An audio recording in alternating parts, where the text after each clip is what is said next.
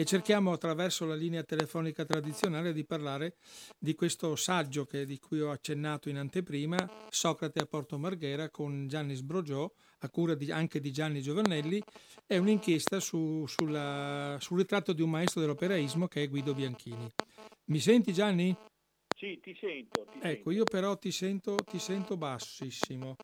E cosa possiamo, posso fare? Non posso fare niente se non alzare al massimo i cursori. Ah, parlerò magari con voce più alta. Mi senti adesso? Eh, io ti sento, però non ti sento abbastanza, penso, per la trasmissione. Tu prova a parlare, vediamo nel corso d'opera cosa, cosa accade. Casomai alzeremo in... Eh, io qui non posso alzare niente perché ho tutto al massimo eh, vabbè, eh, niente, allora stavamo parlando di, ovviamente di un personaggio importantissimo nella storia del movimento operaio in generale che è Guido Bianchini adesso se tu vuoi brevemente dare un, una, una, scheda o se vuoi lo posso fare una scheda sulla sua vita eh, così inquadriamo per chi ci ascolta eh, la, vita, la vita, le opere di Guido Bianchini e poi tu ci parlerai di, questo, di questa raccolta di saggi che è molto interessante, molto particolare già dal titolo Socrates a Porto Marghera, questo è, è, una cosa veramente molto molto particolare, so che vi ti sei impegnato molto nella raccolta di vari, di vari, personaggi che hanno scritto, di vari intellettuali che hanno scritto su Guido Bianchini. E allora noi adesso con te andiamo a percorrere la, la strada che ci porta a, a, riconoscere, a far conoscere chi non c'era o a chi era, non ha partecipato in toto a, alle lotte politiche e alle situazioni politiche generali del, del, di Padova e dell'Italia del Nord, della, della, storia del nostro movimento operaio, diciamo veneto in questo caso, sebbene che Guido spaziasse sul campo nazionale, però noi ci, ci concentriamo sulla, sulla esperienza veneta, eh, di, veneta e, Ferrari, e, sì, e emiliana di Guido Bianchini. A te la parola Gianni e grazie di essere qui con noi stasera. Eh, senti, adesso provo a prendere la cornetta e vediamo se si sente di più. Sì, prova. Pronto? Pronto? Si sente di più? Leggermente meglio. Si sente meglio? Sì, un pochettino meglio, sì. Bene. Allora Bene. rimango con la cornetta. Porta pazienza, siamo in emergenza un po' tecnica e non, Purtroppo è capitata a noi stasera la trasmissione emergenziale, però cercheremo le prossime volte di rimediare a, con te e anche con i prossimi ospiti a questo momento così di, di cambiamento. No? Qui ci sono in, in, atto grandi cambiamenti tecnici alla radio, per cui qualche piccolo malfunzionamento chiedo agli ascoltatori di avere, di avere pazienza perché è, è indipendente dalla nostra volontà. Vai, vai Gianni, vai. Allora, eh, senti, io volevo eh, cominciare questa data tra di noi eh, facendo... Eh, è nato questo libro, è nato veramente per caso. Cioè è stato verso il maggio del 2020 un, addirittura un insegnante di Pinerolo, un compagno, mi scrive che eh, Gigi Ruggero e Sergio Bianchi gli hanno chiesto di curare una rubrica per una rivista online dal titolo Macchina che edita da Derive a Prodi. E questa rubrica si chiama Ritratti e con cadenza quindicinale avrebbe l'intenzione di presentare alcuni profili biografici di alcuni personaggi che si ritiene importanti.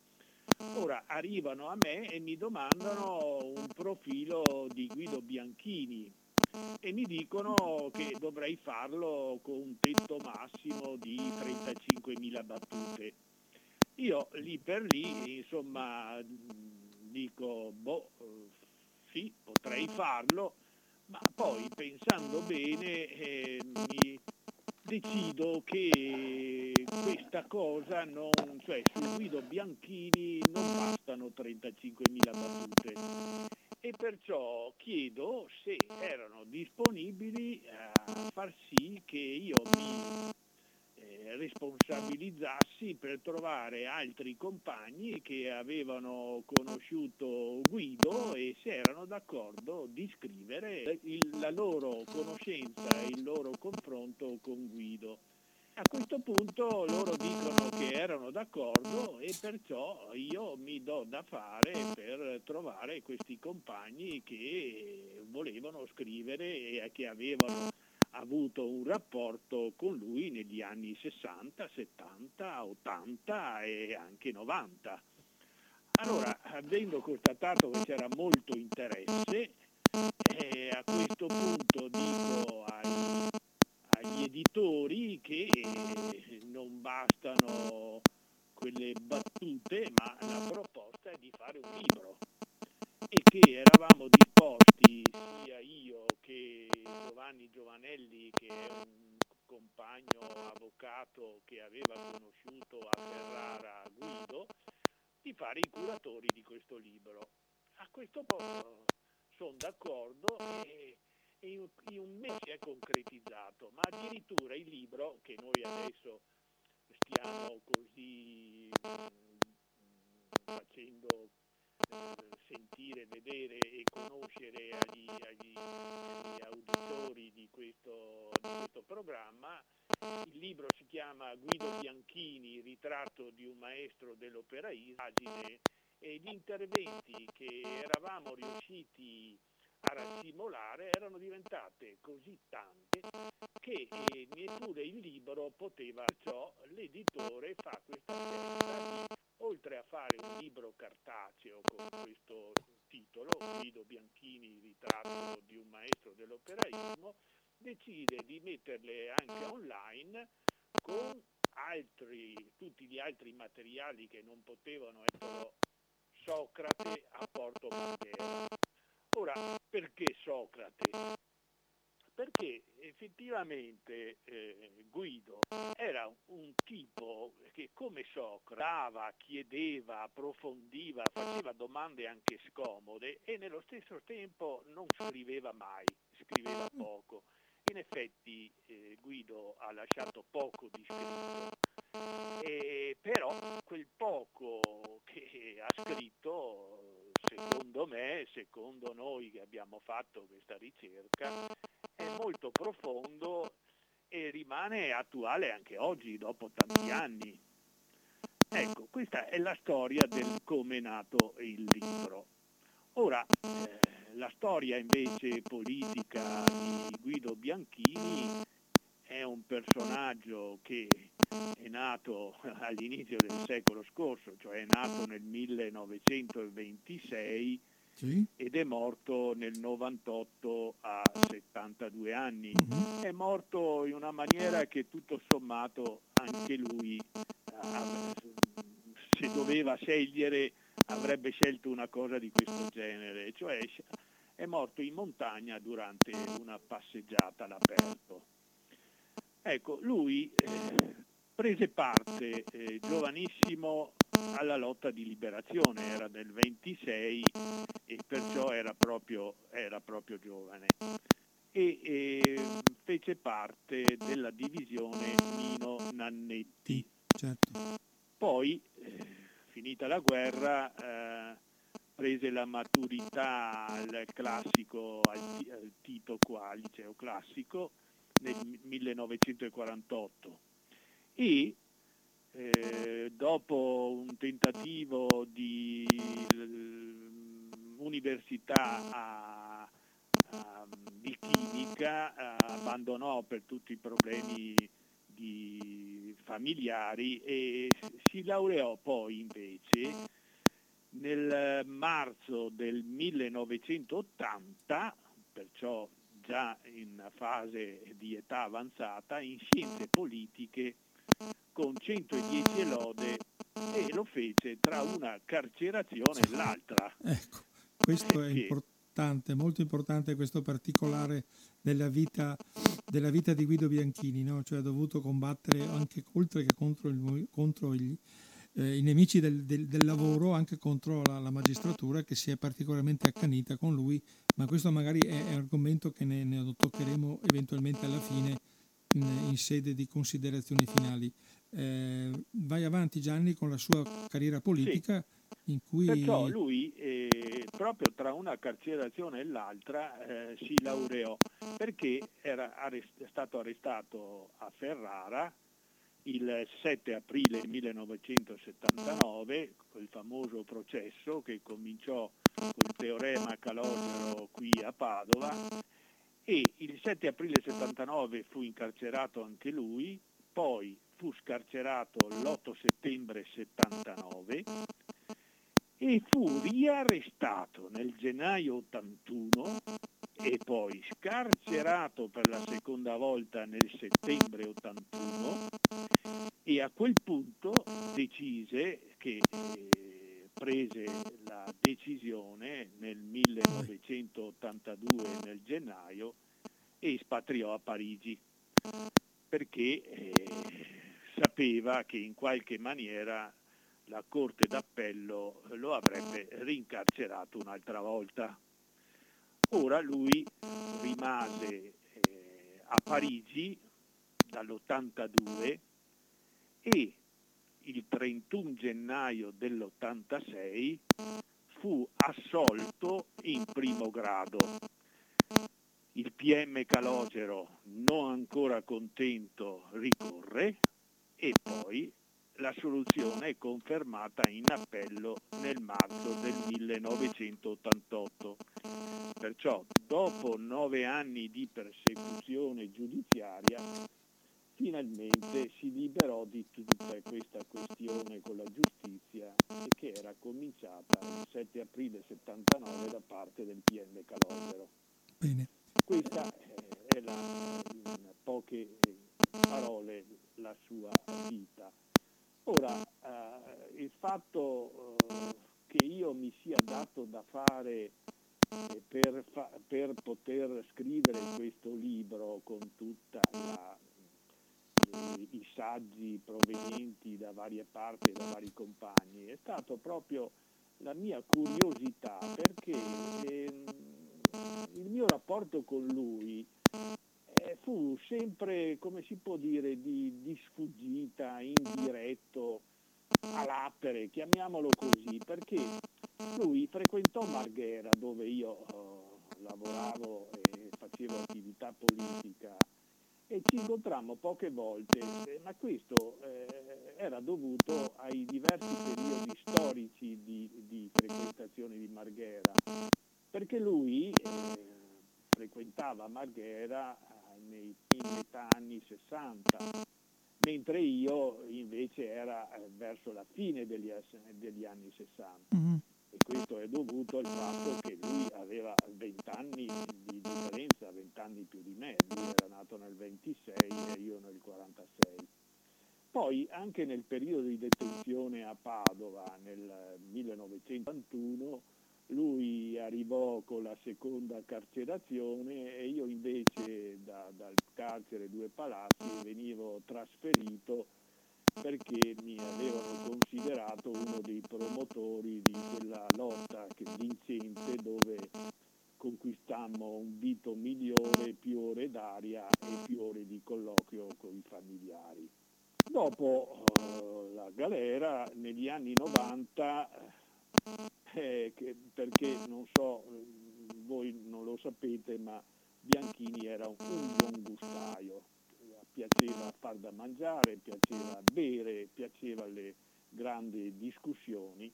E io non potei gustare molto le sue famose cene mm-hmm. perché nel frattempo ero diventato vegetariano, lui era invece un carnivoro e rimané fino alla fine e una volta che mi invitò a mangiare eh, mi preparò un coniglio con una salsa speciale e, e saputo che invece per lui era una cattiva notizia perché per lui era tale che io ero vegetariano mi disse in modo molto brusco e, brusco e burbero che non aveva nessuna intenzione di preparare cene vegetariane, perciò le mie serate di cene con lui finirono finirono lì.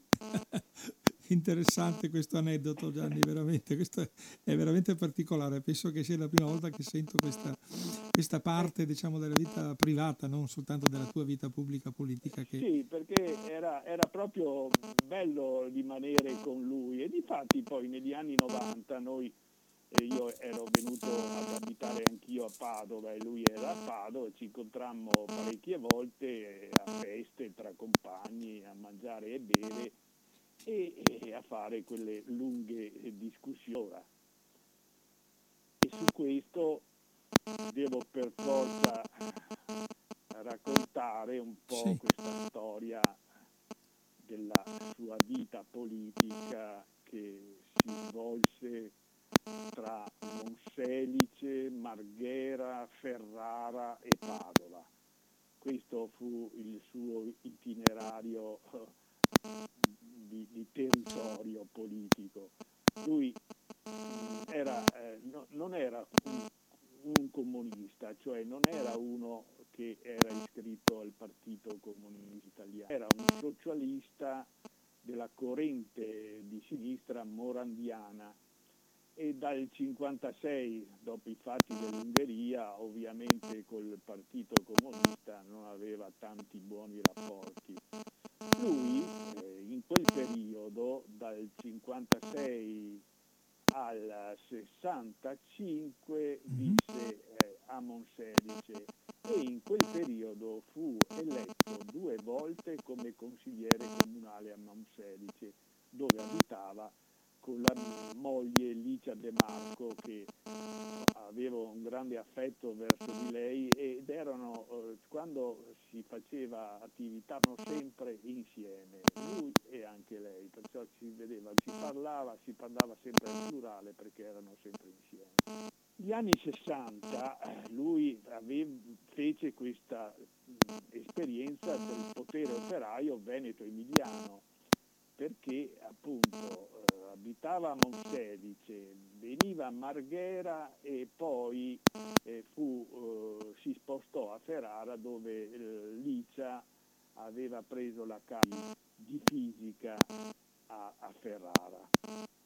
Lui intanto, oltre alla situazione con Morandi, eh, fece parte nel primi anni 60 dei quaderni rossi e poi anche dell'esperienza operaista. Nel frattempo, essendo lui dentro al PSI, diventò, nella, con la rottura del, del PSI, eh, aderì molto superficialmente, ma per poco tempo, anche il PSUP, ma nonostante questo, a Ferrara lo elessero segretario della sezione del PSUP però rimase per qualche settimana perché dopo subito dal centro fecero in maniera di espellerlo evidentemente era molto scomodo anche nel posizione.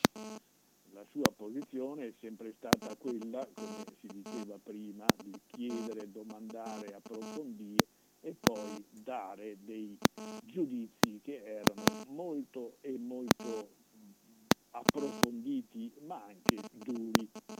Lui rimase eh, in potere operaio fino al 73 a Rosolina dove ci fu eh, lo scioglimento del potere operaio, anche se Calogero invece diceva che era un scioglimento. E, e a questo riguardo, in una intervista che viene messa anche nel il potere operaio dice eh, testualmente Potere operaio, per quanto mi riguarda, significava produrre lotte, produrre lo scontro, modificare il rapporto interno di fabbrica.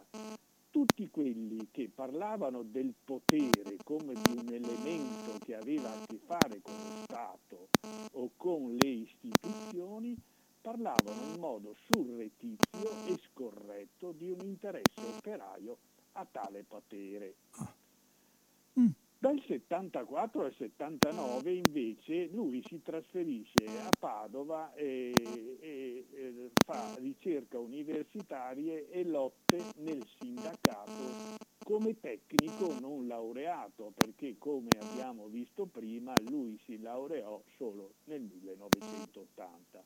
Perciò prima lottò come tecnico non laureato e poi come tecnico laureato.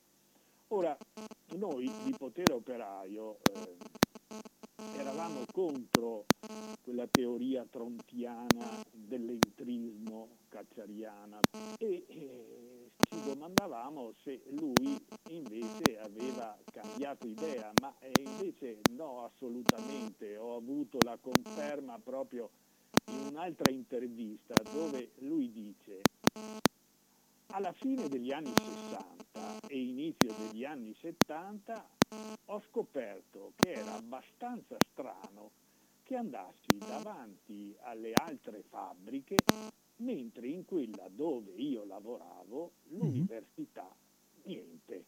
All'università e il sindacato occorreva inventarlo. Mi sembrò che per essere contro qualche cosa occorreva che questo qualche cosa almeno esistesse e il sindacato lì non c'era proprio. Nelle fabbriche dove c'erano al contrario robuste tradizioni sindacali era tutto diverso. Lì il problema era assumere il punto di vista di chi voleva lo scontro anche con il sindacato, perché non lo considerava all'altezza. E questo mi sembra sia la risposta al fatto che non è che lui l'entrismo, ma voleva invece far nascere una organizzazione che eh, difendesse gli interessi operari. Senti Gianni, scusami, scusami l'interruzione. Proviamo a, a, a, ricominciare un po' la, la, la, la, parte tecnica. Adesso tu cortesemente eh, eh, riappendi il telefono, io provo a richiamarti, vediamo se un'altra linea leggermente migliore di questa ci aiuta a finire, la, cioè a continuare la trasmissione perché siamo appena a metà strada, per cui ne abbiamo ancora da, strada da percorrere. Prova a chiudere per favore e io ti richiamo. Ok? Grazie. Grazie Gianni, grazie. Allora adesso noi riproviamo, riproviamo a fare una, una, una, cosa particolare che non succede mai, ma non succede mai, ma bisogna provare a farlo perché eh, abbiamo dei problemi, dei grandi problemi di linea. State in ascolto, io provo a ricontattare Gianni Sbrogiò per vedere se è andato a vuoto. Pronto? Mi sembra migliore questa.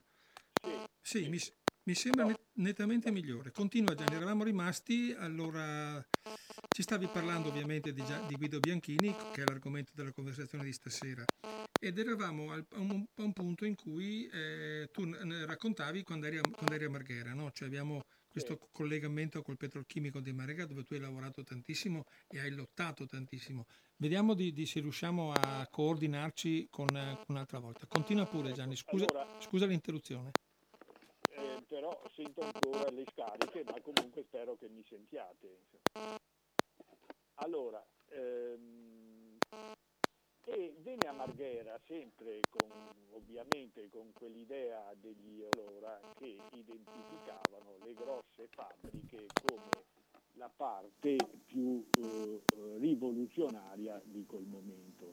Infatti lui dice eh, in un'altra intervista Porto Marghera era il laboratorio nel quale andare a verificare anche sul piano della metodologia scientifica le cose.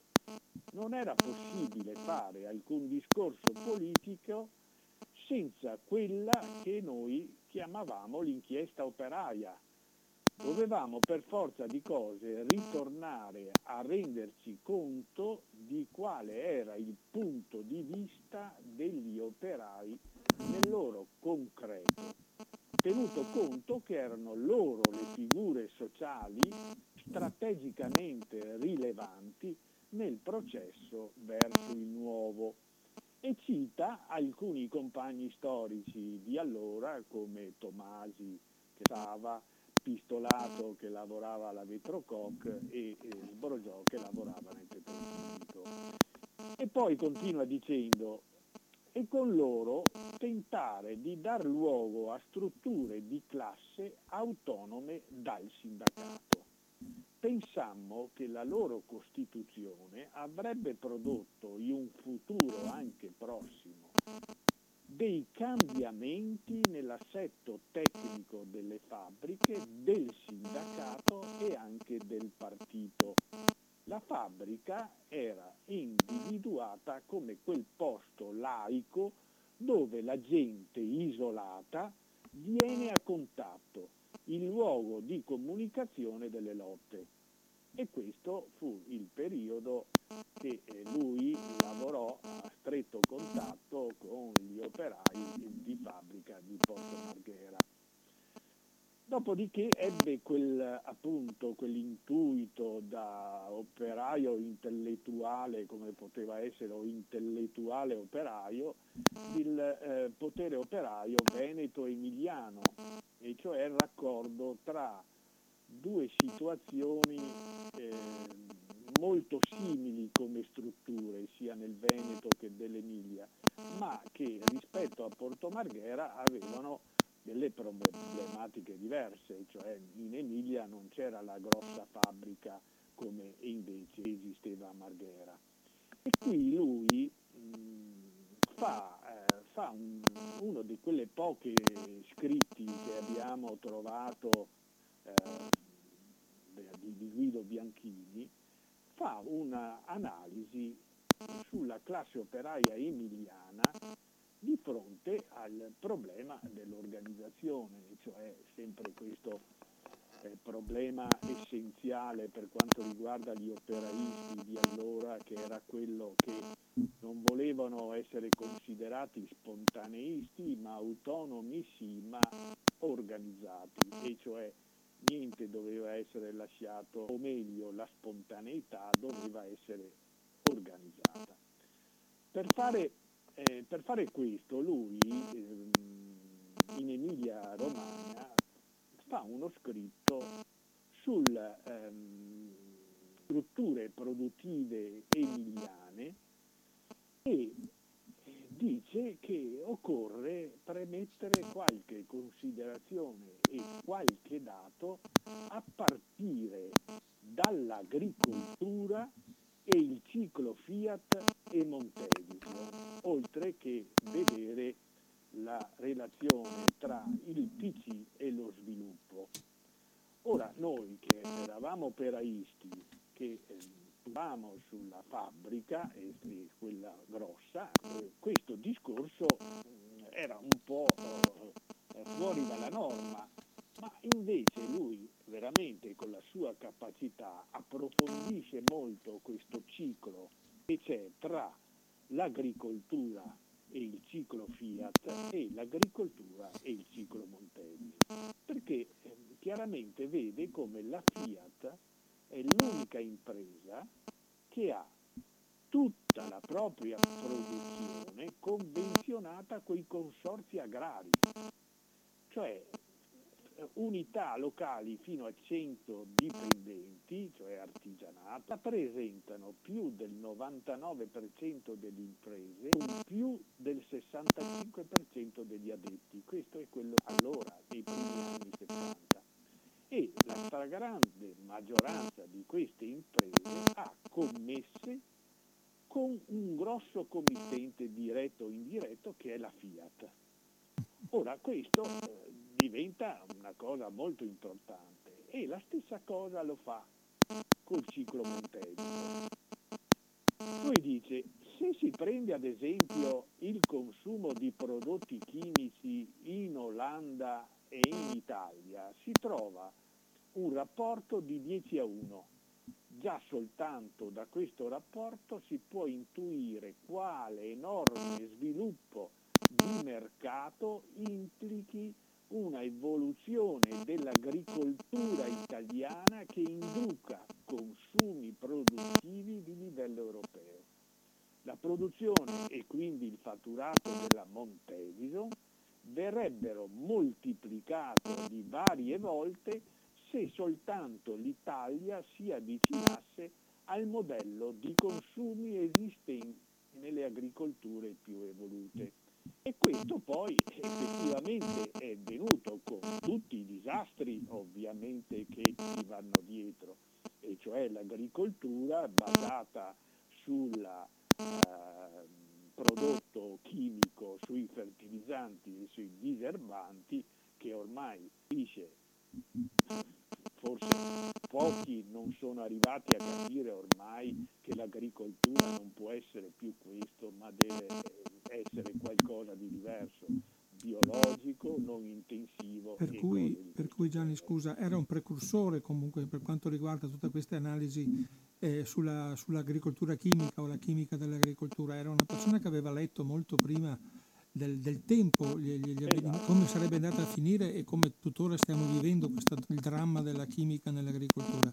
E Guido esatto. Bianchini l'aveva letto e visto come sempre, come in tante cose che lui ha scritto l'aveva visto prima, molto eh tempo sì. prima. Eh sì. E difatti anche eh, qui eh, nel, in questo eh, scritto fa il discorso sul Partito Comunista e sullo sviluppo e cioè dice eh, che eh, riforme e partecipazione trovano nell'Emilia Rossa il luogo della praticabilità e della verifica, e cioè il progetto di sviluppo elaborato dal Partito Comunista è fondato sulla formazione di una borghesia rossa alla quale va garantito in un modo o nell'altro un clima favorevole. Non so se mi spiego, cioè considerate l'Emilia Romagna di adesso. Certo. Lo sviluppo c'era a condizione che non si facessero troppe lotte, mentre in realtà era vero proprio il contrario una spinta allo sviluppo c'è quando l'imprenditore ha bisogno di sterilizzare la conflittualità. I salti tecnologici sono, a ben vedere, delle uscite laterali di sicurezza per l'impresa rispetto alla conflittualità. Ora capite che questo ci porta subito a vedere come anche alla Fiat a Torino sia successo la stessa cosa. Se voi considerate negli anni 70 dove c'era una conflittualità enorme, la Fiat vendeva un sacco di macchine e faceva un sacco di soldi. Una volta che sono riusciti a bloccare la conflittualità, vedete dove è andata a finire la Fiat. Cioè, quello che hanno sempre detto gli operaisti è che il salto tecnologico il capitale lo fa perché è costretto dalla lotta operaia. Cioè, se la lotta operaia confligge, se i cittadini confliggono e chiedono sempre di più il capitale, volente o nolente, deve fare un salto di qualità. Ovviamente lui lo farà per sconfiggere la classe operaia, non certamente per farla andare meglio. Però questa è la storia, non è, non è come adesso accettando tutto quello che viene eh, in modo così eh, subalterno che si può conquistare un migliore benessere, una cosa migliore, una condizione migliore nel lavoro e, nella, eh, eh, e, fuori anche dal lavoro. Sarà, eh, può essere solo il contrario. Più si è mh, supini, più si è eh, contrari al conflitto e meno si potrà stare meglio. Gianni, scusa, vorrei tornare per un attimo per un attimo, quello che è stato qui parlando del Veneto, no? perché eh, ovviamente il Veneto, il famoso Veneto bianco, no? che, cui la sinistra abbiamo visto che da un po' di tempo è moribonda, per dire una parola molto gentile. Cioè, vorrei che tu tornassi. Non, non, eh, ti sento poco. Volevo dire, volevo dire ho, ho, ho detto, ti ho detto che volevo che tornassimo a parlare di Veneto, di Veneto sì. bianco, eh, in cui la sinistra sappiamo che è moribonda per dire una cosa leggera, per cui vorrei che tu ci, ti riallacciassi al concetto di quel miracolo economico che è stato fatto qui nel Veneto, che poi è diventato, tre, che è diventato mitico nord-est, no? Cioè qui era Veneto, Venezia Tridentina, tre Venezie, poi è diventato nord-est perché siamo tutti più belli, più bravi e più intelligenti. Ma eh, vorrei che tu sottolineassi, se eh, sono in linea con quello che tu hai detto finora, sul fatto che era tutto quanto fondato sul basso costo del credito, che è gestito ovviamente dalle banche in mano ai democristiani, e i bassi salari, no? come dicevamo poc'anzi. La, la, risposta che c'è stata poi eh, sul fatto che poi il sindacato abbia fatto il famoso pompieraggio, eccetera, poi si, è riusciti, ci sarà mai un momento in cui si può invertire questa tendenza, in cui anche che adesso cambiate le banche, cambiate le, le gestioni del credito, eh, rimasti i bassi salari, ci sarà mai un momento di svolta in cui eh, ci può essere una ripresa del fatto che non possiamo continuare ad avere i bassi salari, anzi i salari in diminuzione in Europa, così andiamo all'oggi, senza il, anzi sempre col contributo delle forze cosiddette di centrosinistra. Cioè, c'è spazio per poter fare eh, azione politica e poter ritornare a mandare messaggi eh, di, di, lotta, messaggi di recupero della, dell'autonomia del, del, della forza operaia eh, dal sindacato e, e, e, dalla, e diciamo, dal potere centrale. C'è spazio oppure il Veneto eh, deve mettere una pietra sopra e la sinistra in Veneto non sarà mai più niente? Sai, io uh, ritengo uh, che non sia solo un problema del Veneto, è un problema dell'Italia, ma a questo punto è anche un problema europeo, perché eh, c'è poco da fare. Eh, la struttura oggi della società è basata su una diminuzione del costo del lavoro. Ora, eh, far questo per il capitale, secondo me, come si diceva prima, è pura miopia perché questo significa che tu devi produrre per eh, l'esterno, per eh, esportare, perché mm-hmm. se tu eh, diminuisci sempre di più la capacità eh, di, di, acquisto da, da, de, della tua classe operaia interna, ovviamente tu lo fai per diminuire il costo del tuo prodotto, ma questo lo fai perché vuoi conquistare i mercati esteri. esteri. Certo. Tutti, questi dicono, tutti questi fanno la stessa cosa, perciò alla fine non è che noi possiamo vincere come individui, come uomini e donne, come società, arrivare a eh, salari che possono essere quelli del Vietnam o quelli della, della Cambogia mm. o quelli dell'India e cose di questo genere e della Cina. Mm. Cioè, evidentemente questa non è la, la, via giusta, la via giusta è quella invece, come si diceva prima, che la classe operaia deve prendere finalmente il suo futuro in mano e dire no, basta, queste condizioni non lavoro più. Cioè tu devi darmi una garanzia, se non mi dai una garanzia di lavoro, io voglio la garanzia del reddito. Cioè, e qui si ritorna a Bianchini e all'operaismo di allora, vanno sul salario politico certo. sul salario politico all'interno della fabbrica e all'esterno. Oggi, oggi eh, io lo tradurrei eh, veramente con un, un discorso di salario minimo garantito per tutti i lavori. Cioè non è possibile che io possa lavorare con dei salari che arrivano, come tutti noi sappiamo, anche euro all'ora e per di più molte volte senza nessuna garanzia fino ad essere ne- completamente in nero. È su questo che bisogna lavorare. Bisogna lavorare su un salario minimo e a questo punto una lotta generalizzata che dica non ci può essere un salario minimo per quanto riguarda per esempio in Italia che non sia sotto le 9-10 euro nette allora. al mhm. mese, cioè allora. sono calcolando un, un 1300-1400 euro al mese come minimo, ovviamente tre categorie, certo. altre sì, categorie uh-huh. e eh, questo ti permette di avere una certa eh, sicurezza, ma considerando anche che i 1300 netti devono avere tutte le garanzie dei contratti di una volta, cioè il famoso salario indiretto formato dalla pensione come questa, che non è più una pensione reddituale ma è contributiva e cioè a questo punto di fronte a una impossibilità di avere un posto fisso si trovano ormai che calcoli gli economisti che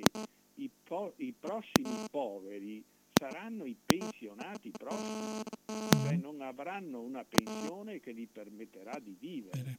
Certo. Questo è quello che succede, perciò un salario minimo garantito per tutti diventa uno di quegli obiettivi che erano eh, che, che, potrebbero funzionare come funzionava una volta l'egualitarismo, il salario politico, il rifiuto del lavoro e cose di questo genere. Cioè, per, per, cui torniamo ai vecchi slogan, ai vecchi, alle vecchie parole d'ordine, scusa, alle vecchie parole d'ordine degli anni, degli anni 80, gli anni 70-80, cioè salario sì. politico, rifiuto del lavoro e tutte quelle cose, lavorare tutti per lavorare meno, cioè quegli slogan, che, quelli, quei, quei messaggi politici che poi sembravano tanto assurdi e tanto criticati e tanto vilipesi che poi un po' alla volta sono stati ripresi da tanti partiti poi diciamo riformisti, addirittura mi sembra che il salario minimo minimo garantito, qualche partito di, chiamiamolo centro-sinistra, mi sembra che abbia abbozzato l'idea che ci potrebbe essere, cioè si, si,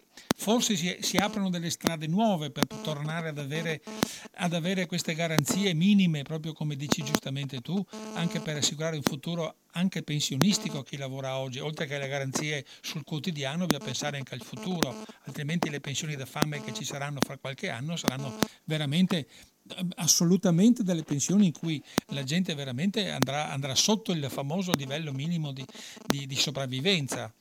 E di fatti è questo che porta all'altro, chiamiamolo obiettivo, che è un obiettivo eh, che eh, può far tornare eh, la voglia di lottare ed mm. è il reddito minimo garantito. Cioè noi vediamo e non può essere diverso che la tecnologia, l'informatizzazione, la robotizzazione non è che crea più lavoro, lo elimina il lavoro. Ed è giusto che sia così, perché se vogliamo che eh, la scienza sia al servizio del benessere e non di pochi, può solamente eliminare il lavoro, ma eliminare il lavoro non significa eliminare il reddito, significa poter vivere meglio e lavorando di meno.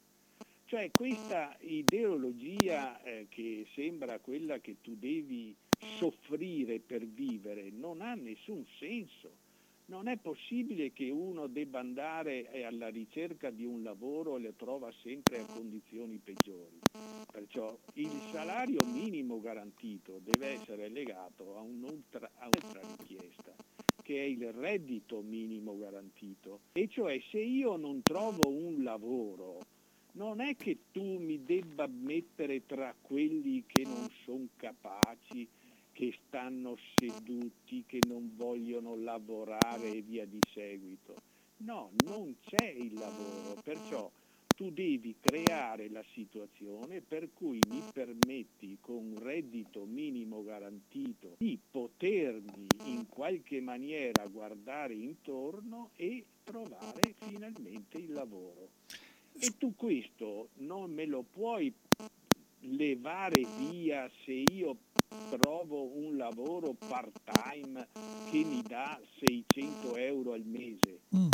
Se tu mi dai 600 euro di reddito minimo garantito senza lavorare, tu mi devi continuare a darlo finché non arrivo ad avere quel salario minimo garantito di cui si parlava prima, e cioè 1300 al mese.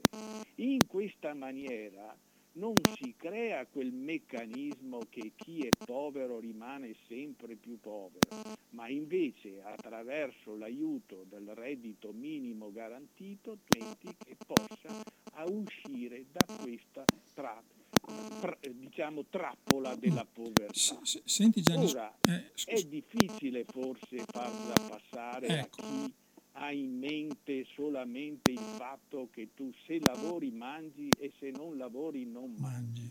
Mm-hmm. È assurdo pensare questo. È assurdo, in una situazione assurdo secondo me. Ma, ma scusa, Perciò... Gian, scusa, Gianni, ma chi, chi, chi, può prendere in mano questa bandiera e lanciare a livello politico generale eh, questo concetto di salario minimo garantito che poi di conseguenza si sposa e è figlio anche del reddito, cioè sono questa biunivocità dei due, dei due termini. Chi è il messaggio in questo momento? A chi, a chi, a chi viene lanciato? Cioè chi è che può prendere in mano, eh, ricevere questo, questo, questo, questo appello, no? Questa forza, questa piattaforma sulla quale lavorare? Chi, chi può essere che, che, ha quella forza o la capacità di, di, di vedere e di andare a portare avanti in campo politico, pratico, questi messaggi? Chi, chi, chi abbiamo che può fare questo lavoro qui in Italia in questo momento? Allora, se tu mi chiedi quale forza politica, io ti dico che non ce n'è, mm. non ce n'è una. Ecco. Non ce n'è una che faccia concretamente questo. Bene. Ma eh, questo non ci deve far pensare che allora è impossibile. No, no. Questo non vuol dire, per no, esempio, c'è certo. Rifondazione Comunista che molte cose le dicono, mm. ci sono tutta una serie di altre forze organizzate, un po' meno il sindacato, cioè io vedo ancora una volta il sindacato che è eh, la coda di questo nuovo modo di vedere la questione. Mm, mm.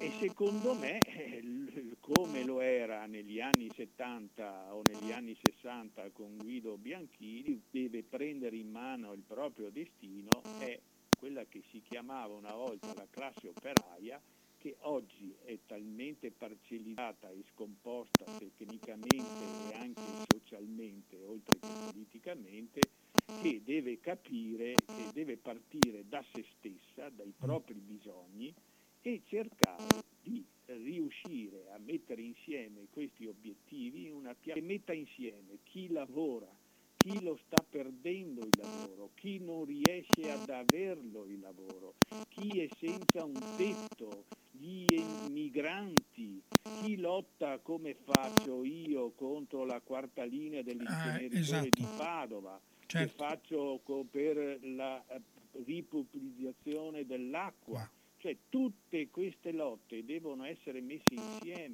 Cioè il GKN famoso sì. di, di, di, Campi Bisenzio sta tentando per esempio di fare questo, ma non lo può fare da solo. Bisogna mettersi insieme per mettere in tutte queste eh, eh, rivendicazioni che sono le rivendicazioni per crearsi. Oh. Bene.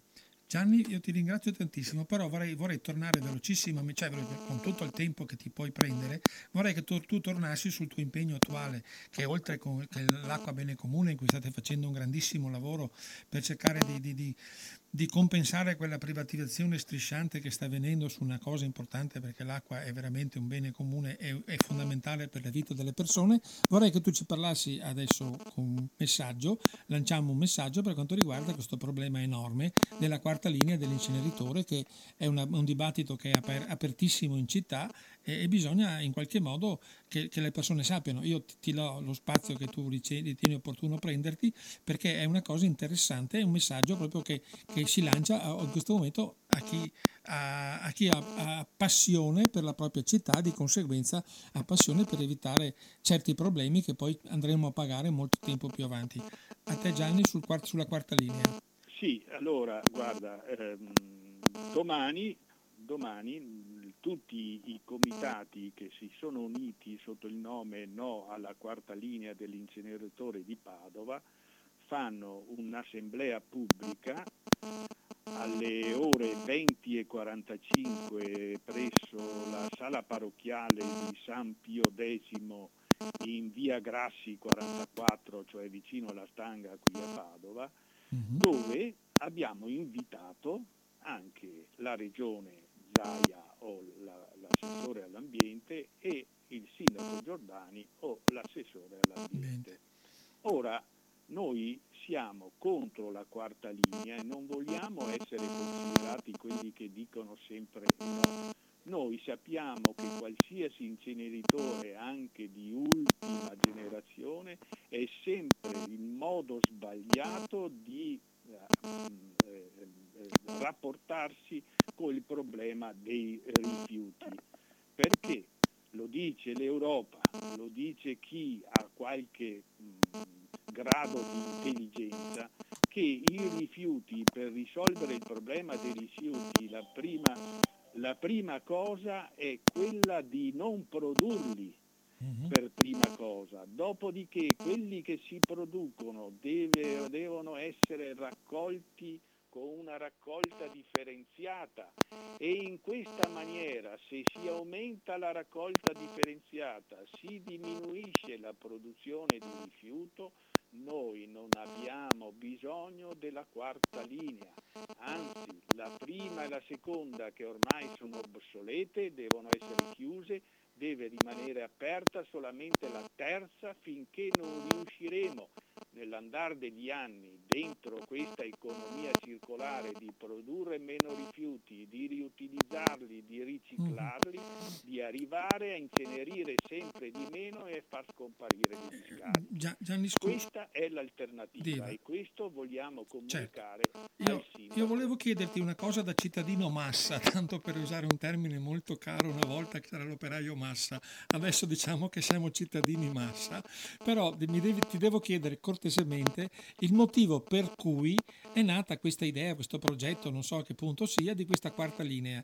Cioè una, la prima e la seconda vanno eliminate, cioè la quarta è di supporto alla terza perché non ce la farà più o è semplicemente una di quelle manovre eh, regionali che, di cui non si capisce bene dove, dove, si vada a parare? Ti chiedo scusa della domanda banale, ma non, non sono informato molto. No, eh. È, no, no non, è, non, è, banale, è eh, il modo più sbagliato, però il modo più diretto per fare business sui rifiuti. Ah, ho capito. Ora, Est Ambiente, che è quella che eh, gestisce le tre linee a San Lazzaro oggi, vuole farne una quarta in combutta con la regione perché gli darà, gli darà senz'altro il benestare, secondo me, ma noi venderemo cara la pelle, perché dice noi eh, abbiamo bisogno di aumentare la quantità di rifiuti da incenerire.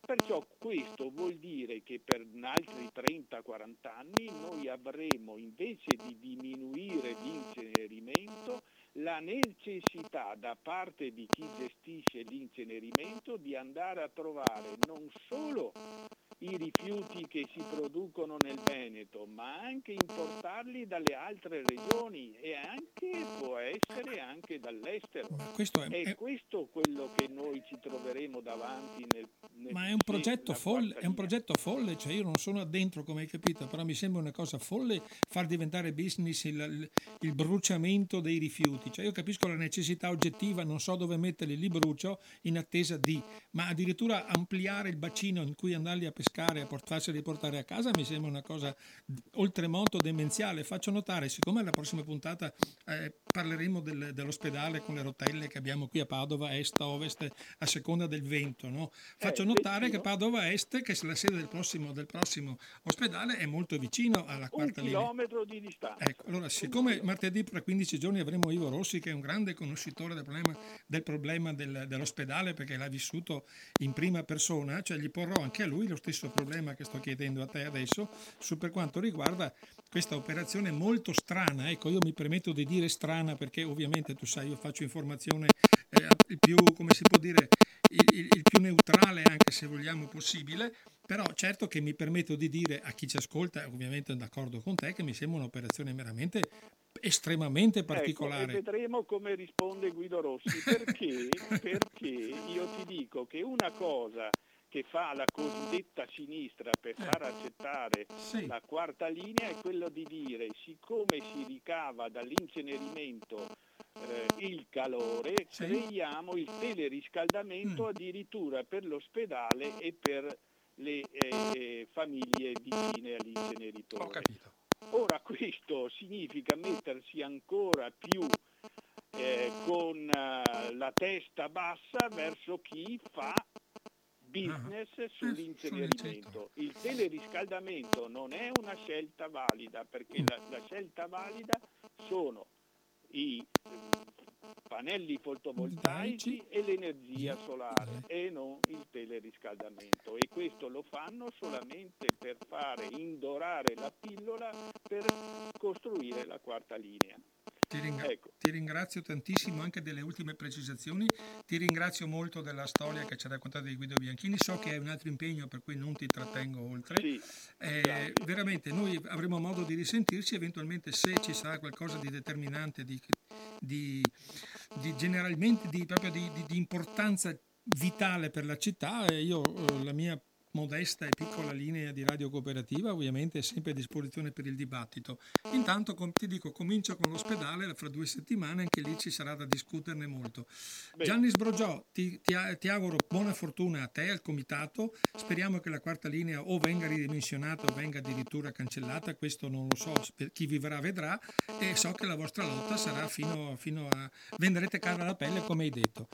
Gianni, sì. ti ringrazio tantissimo della partecipazione e niente. seguinte, Sono fe- a tutti perfetto. Prossima, Grazie, sono felice di aver parlato con te di argomenti molto molto importanti e anche un po' scottanti. Abbiamo scoperto l'importanza assieme a te del, del salario minimo garantito che viene un po' viene disatteso e non viene molto assolutamente... E del reddito minimo e, e poi del reddito minimo che purtroppo eh, ricade sotto quella, quella buriana che c'è sul reddito di, di, cittadinanza che ovviamente è tutta un'altra cosa che niente a che fare con questo, sia ben chiaro. Ecco, tanto per non creare, per non creare dei, dei, dei malintesi intesi. Il reddito di cittadinanza non c'entra niente col messaggio politico però, di questa però sera. Però il reddito di cittadinanza non si deve togliere ma si deve migliorare. Certo, su questo siamo perfettamente d'accordo, però diciamo che il messaggio politico di questa sera, salario minimo garantito, reddito minimo garantito, nulla hanno a che fare con il reddito di cittadinanza, il quale va gestito in altro livello, in altra sede e come giustamente dici tu, eh, migliorato e, e messo al riparo da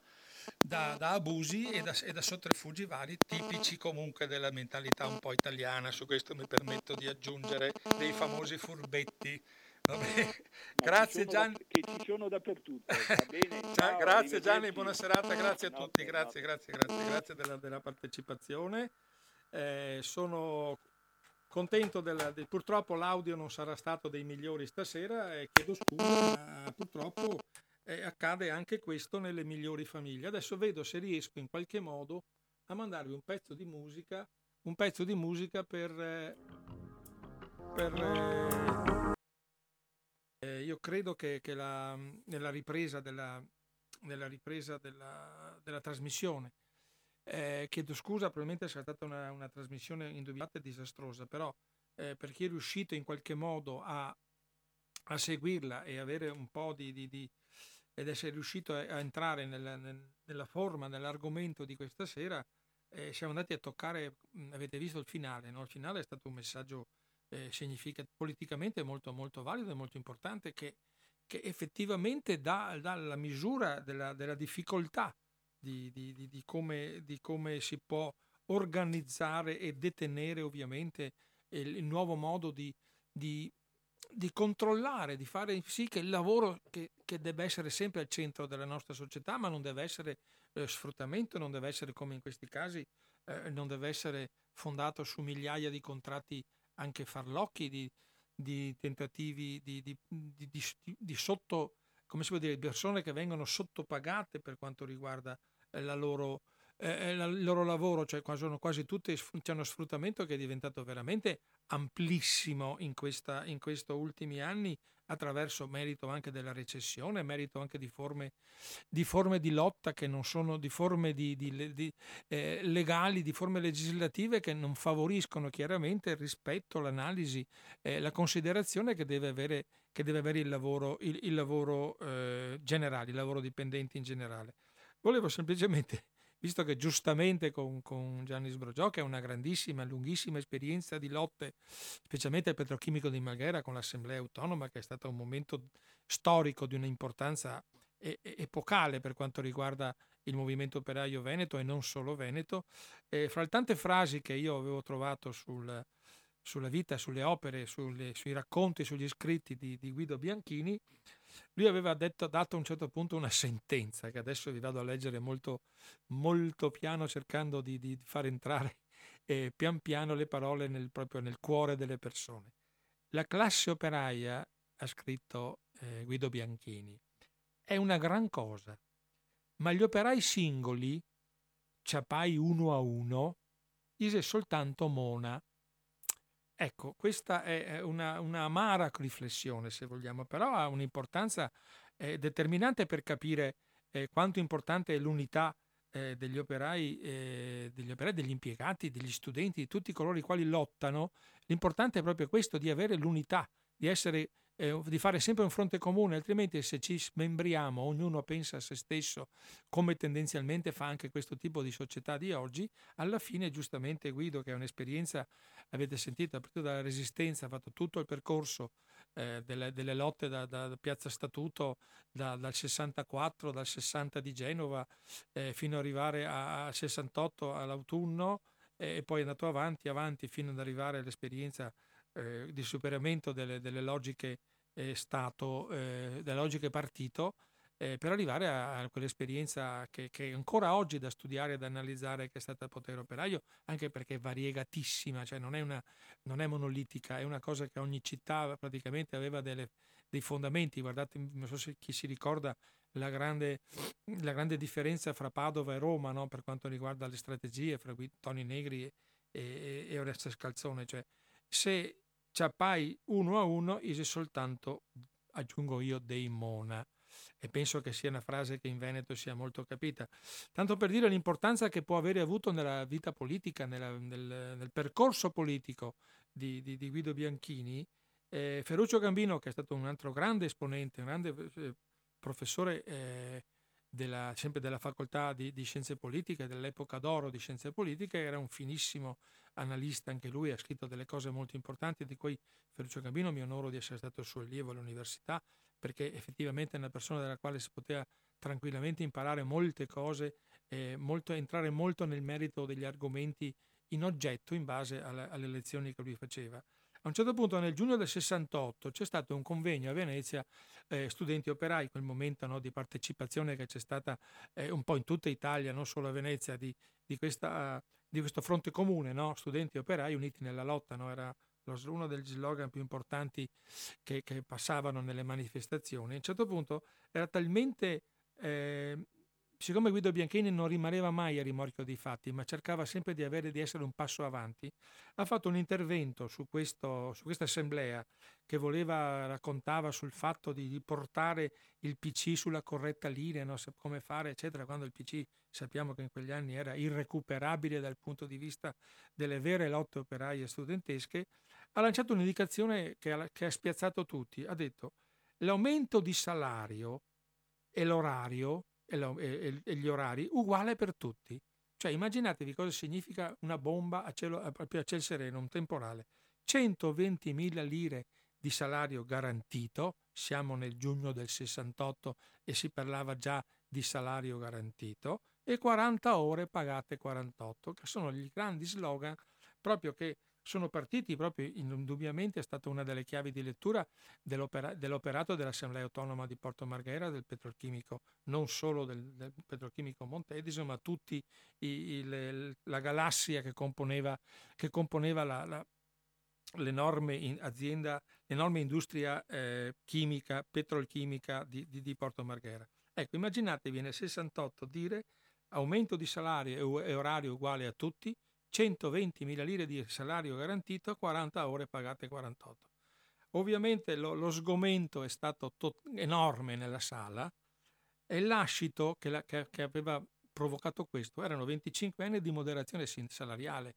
Quello è il concetto di base che bisogna capire perché sono esplose tutte quelle contraddizioni dell'autunno caldo, perché per troppi anni è stato tutto, tutto, tutto eh, tenuto eh, fermo, tenuto come si diceva poc'anzi, no? La, mh, mm, vi do la, la, garanzia di un aumento il numero di lavoratori impiegati, però in cambio voi riducete la conflittualità, cioè vi do ca- lavoro per tutti, poco, pagato poco, ma voi non dovete assolutamente, voi in generale la classe operaia, anche il sindacato in questo caso, non dovete suscitare lotte, perché a me interessa assolutamente produrre, guadagnare e non avere problemi casa, in casa. Cioè, questo è, è, è, una, cosa che è stata molto molto importante in quegli anni, lo faccio per chi non c'era fondamentalmente questo ragionamento, perché è una cosa dovuta, dovuta perché altrimenti si creano delle, delle storture, no? Quando eh, un attimo fa con, con, con Gianni Sbrogiò si parlava di rifiuto del lavoro, il rifiuto del lavoro è una cosa serissima, è una cosa di un'importanza e di un'analisi che preclude, cioè che è necessaria un'analisi enormemente profonda sul, eh, sul, perché si deve arrivare al rifiuto del lavoro, di quel tipo di lavoro, non è generico, qualunquistico, nihilista dire rifiuto del lavoro, non facciamo niente a nessuno, non facciamo un cavolo, no, assolutamente no, esattamente, è rifiuto di quel tipo di lavoro, di quella parcellizzazione del lavoro, di quel modo di, di, di, di discutere la fabbrica e farla diventare un luogo uguale, un luogo in cui si vive prima di tutto e poi si lavora anche. Invece in quegli anni erano partite delle, delle spinte proprio a aumentare, la, la, la, il, aumentare lo sfruttamento in termini anche di orario, di cottimi, di, cioè che ha provocato queste reazioni. No? Cioè, infatti a un certo punto nelle analisi di questi intellettuali che andavano in conflitto aperto con il partito, che l'unico partito fondamentale che era, era il Partito Comunista, chiaramente anche per il suo ruolo e anche per l'importanza storica che aveva, e a un certo punto è stata una bellissima teorizzazione che adesso sarebbe un po', un po troppo lungo forse eh, raccontare, cercherò di essere il più breve possibile. La, la definizione eh, di questo titolo, di questo coda diciamo, della nostra trasmissione è Stato e partito erano, virgola, sono participi passati. Ecco, immaginatevi la, la lungimiranza e l'acutezza che occorre per fare questo tipo di analisi. Stato e partito erano participi passati. Cioè due cose fondamentali nella storia del movimento operaio, nella storia della società di tutto il mondo, lo Stato e il partito, qualsiasi esso sia, ma in questo caso è chiaro che il partito è quello della rivoluzione d'ottobre, quello in cui eh, il fascino della parola d'ordine, raccogliere le bandiere lasciate cadere dalla borghesia, che è una cosa che fa, vedere, fa venire in mente veramente la rivoluzione d'ottobre in questo slogan, in questo fascino proprio che qualcuno ha detto staliniano, io non mi permetto di dire che è vero, è un fascino proprio della storia che, che la classe operaia in lotta per conquistare il potere, per instaurare la dittatura del proletariato, raccoglie le bandiere lasciate cadere dalla borghesia e le fa diventare le proprie bandiere, le bandiere rosse che poi seguire il motivo per cui c'è questa spinta, no? questa spinta storica. No? Ecco, questo, questo movimento eh, di intellettuali che sono troppe, troppe volte colpevolizzate eh, per quanto riguarda ovviamente fondamentalmente l'epilogo che c'è stato. No? Eh, Gianni mi ha un po' rubato involontariamente eh, il finale di questa trasmissione che volevo raccontarvi me- meglio forse eh, le, la, la, storia di, di, Guido Bianchini per quanto riguarda il, il, il 7 aprile, no? quella tragica, io dico tragico, movimento eh, giudiziario che certo non, ha, non, è servito assolutamente a risolvere nessuno dei problemi della società se non a fare ovviamente un po' di macelleria giudiziaria, mi permetto di dire, al, al pubblico ministero dell'epoca che non è che sia riuscito a, a, dimostrare fino in fondo tutto questo teorema che alla fine sappiamo che è stato smontato in, a larghe, proprio in, in, in larghe parti è stato smontato, lo dice proprio forte, lo dice l'esperienza personale di questo caso di Guido Bianchini, che eh, abbiamo stabilito poc'anzi assieme a Gianni, sbroggiò che eh, a un certo punto eh, con l'arresto del famoso, della famosa tragica giornata, terribile giornata del 7 oggi qui a Padova sappiamo che era, era come si può dire, è ancora oggi un momento di, di, di, di divisione, no? pro contro, innocentisti, colpevolisti, eh, compagni che sbagliano, tutti quanti delinquenti, tutti assassini, eh, tutti, cioè, ognuno ha la sua, ovviamente la sua formazione e ha il suo modo di ragionare, del quale io ovviamente ho tutto il rispetto.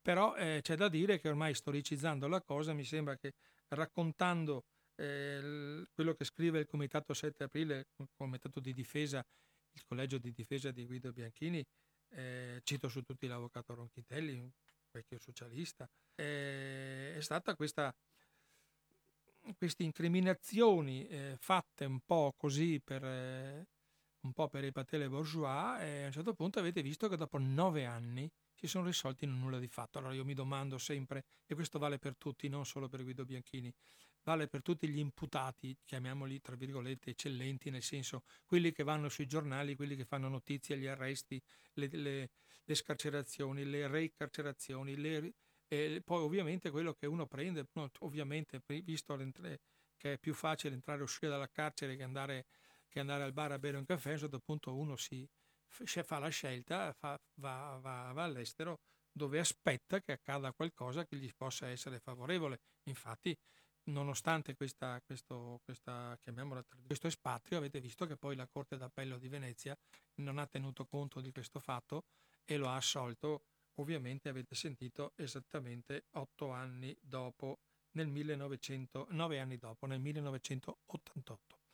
Ecco, questo è, lo dice lunga e sui tempi della magistratura italiana e sul modo in cui si gestiscono le, le, le chiamiamole le, le, norme giudiziarie che regolano i processi, chiamiamoli politici. Ecco, è, spiacevole che ancora oggi, dopo tanti anni, non ci sia stato ancora una, una, proprio un chiarimento su questo fatto, no? eh, anche perché Guido Bianchini aveva lavorato a livello intellettuale eh, con tanti personaggi. Cito Mario Snenghi, per esempio, che adesso è un personaggio molto noto, che fa, cioè, lo vedo spesso anche in televisione. Ha avuto tanti, eh, Claudio Greppi, ha avuto altri personaggi che sono stati con lui, Luciano Ferrari Bravo, un altro componente diciamo, di quel gruppo, di, quel gruppo eh, di, di, politiche. Cioè, per cui c'è tante cose da dire, tante cose da fare ancora oggi su questo argomento. Volevo l'ultima battuta, l'ultima battuta se trovo l'argomento, eh, se trovo l'argomento eh, sul quanto riguarda, quello dicevo poc'anzi, il futuro, eh, il rifiuto del lavoro. Eh, scrive eh, Guido Bianchini, non abbiamo mai temuto di essere smentiti sul piano teorico. L'orario di lavoro diminuisce, la lotta operaia si esercita sulla riduzione dei tempi di lavoro. Quantità sempre più piccole di lavoro sono necessarie a pagare la riproduzione.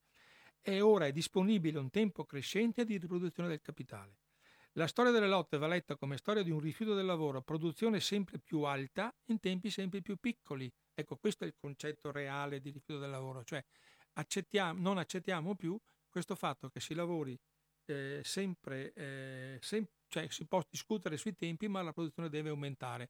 Quella produttività per cui avete visto che molte volte il sindacato ha dovuto scendere a patti negli ultimi anni e cedere e concedere certe, certe facilitazioni a questo aumento della produttività, il che noi sappiamo che è sempre, a, per esempio, è sempre a scapito anche della sicurezza sul lavoro una cosa importantissima, avete visto per ridurre i tempi quante persone, anche le, le, ultime ragazze che abbiamo visto, e quante altre persone sono morte semplicemente perché vanno rimossi gli, le, le, i parametri di difesa delle macchine in, per aumentare la produzione e ovviamente questo qua provoca ovviamente degli incidenti che diventano anche mortali.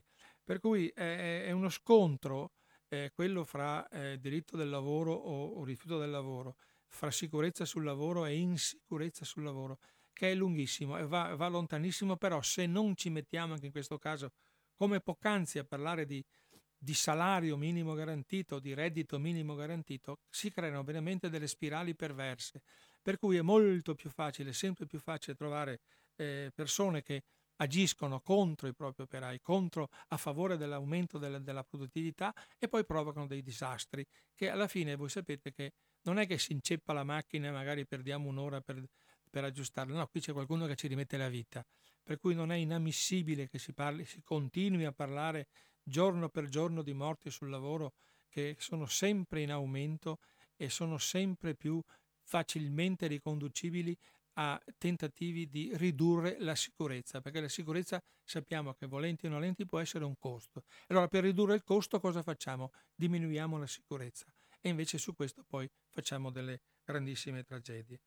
Eh, c'è uno slogan vincente di quell'epoca che sappiamo che abbiamo visto nel 68, l'ha detto a Venezia anche Guido Bianchini. Il salario uguale per tutti, che è un po' una... adesso si può tradurre, ovviamente adesso è diventato improponibile anche perché eh, sono cambiate le logiche sindacali, sono cambiate le logiche padronali, è cambiato tutto, cioè la, va tutto ridisegnato in funzione di un nuovo modo di, nuovo modo di fare politica e un nuovo modo di fare sindacato. Però, però, quello che conta fondamentalmente le gar- sono le garanzie, le garanzie che bisogna avere assolutamente sul posto di lavoro per tutti e eliminare tutto quel precariato che è diventato uno dei simboli del lavoro di oggi. Ecco, questo è una, un impegno che penso che molti di voi potranno nei propri ambienti di lavoro o attraverso le associazioni dei sindacati che esistono sempre delle no, grandi forme di, di, dibattito. Io credo sempre che anche se il sindacato qualche volta viene eh, viene, come si può dire, scavalcato, eh, penso che ci sia possibilità sempre di recupero, di recupero della sua forza, del suo potere contrattuale quando vogliamo fare questo, quando si vuole portare riportare i diritti de, del lavoro eh, in, in, in, prima pagina. No? Cioè, adesso uno dei titoli di oggi è veramente sbatti il lavoro in prima pagina e ovviamente di conseguenza sbatti la sicurezza in prima pagina, sbatti la, la tranquillità, eh, elimina il precariato, è, è sempre del discorso della prima pagina. Allora, come dicevo poc'anzi quando parlavo con, eh, con, Guido, con Gianni Sbrogiò, vi annuncio la prossima puntata di Finestre sulla Storia. Avremo qui con noi in studio eh, Ivo Rossi, che molti di voi conosceranno per l'assessore comunale, vice sindaco, sindaco, ha una carriera politica lunghissima, e ha scritto un libro molto interessante che si chiama L'Odissea dell'ospedale civile di Padova 2000-2017. Ecco, questo è un argomento molto dibattuto, nel quale potremmo assieme a lui ricostruire quel percorso veramente contorto che è stata la storia del nostro ospedale, qui l'ho chiamato assieme a Elio Armano con le rotelle, no? che si spostava a seconda dei tempi politici da Padova Est a Padova Ovest, poi è andato al CUS, poi è andato all'ospedale, all'aeroporto. Vedremo tutti i posti dove poteva nascere questo ospedale, alla fine si è deciso, alla fin fine, con queste mediazioni che ci sono a livello politico, si è concluso con il fatto di andare a farlo a Padova Est, che personalmente penso alla, alla voce di tanti, è penso la soluzione meno, meno, adatta, cioè era molto più interessante che restasse, che fosse edificato in un'area più ampia, più tranquilla, con meno problemi anche di urbanistica e di circolazione che può essere eh, il, eh, il, Padova Ovest. Comunque, eh, l'argomento sarà fra due settimane, il giorno 30 novembre alle 19.05, finestre sulla storia, la storia, perdonatemi, la storia dell'ospedale civile di Padova dal 2000 al 2017 con Ivo Rossi. Io vi ringrazio e vi saluto tantissimo della partecipazione, mi scuso ancora eventualmente per i, per i disturbi, per il fastidio dato dalla trasmissione, però oggi è una trasmissione emergenziale e la prossima volta non sarà molto più facile, molto più semplice, anche perché saremo qui in studio a lavorare, a parlarne con Ivo Rossi del, dell'ospedale di Padova. Grazie, buona continuazione sulle frequenze di Radio Cooperativa, un caro saluto da Bruno Marani.